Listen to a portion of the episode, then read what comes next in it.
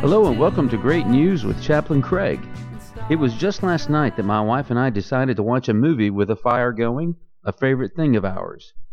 And as the story of Robin Hood was brought to life on the screen, as in the Kevin Costner version, it is simply Hollywood's version of this classic tale.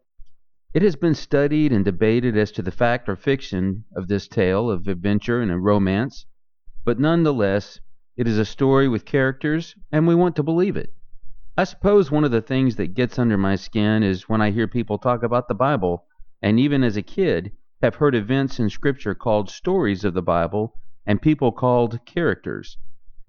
And although many who are professed Christians might not think twice about that, it might cause many to wonder as to the validity of Scripture, God's Word. As I have personally seen the relevance in my own life of Scripture and evidence through faith of God's existence, my testimony, I see the Bible as fact. It is history, and the people were not simply characters, they were human, as we are human. That is what makes it an incredible account, and one that has endured millenniums. And as much as our culture pursues the political correctness of our words, I would truly like to see that benefit God's Word and its historical accounts of people like us in Scripture who witness God on this earth.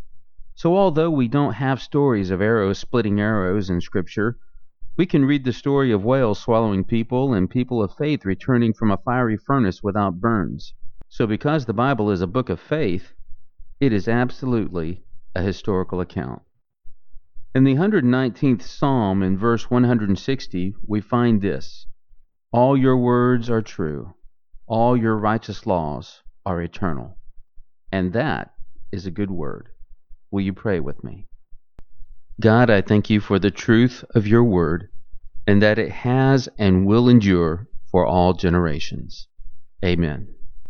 This is Chaplain Craig with great news from Nottingham to Bethlehem.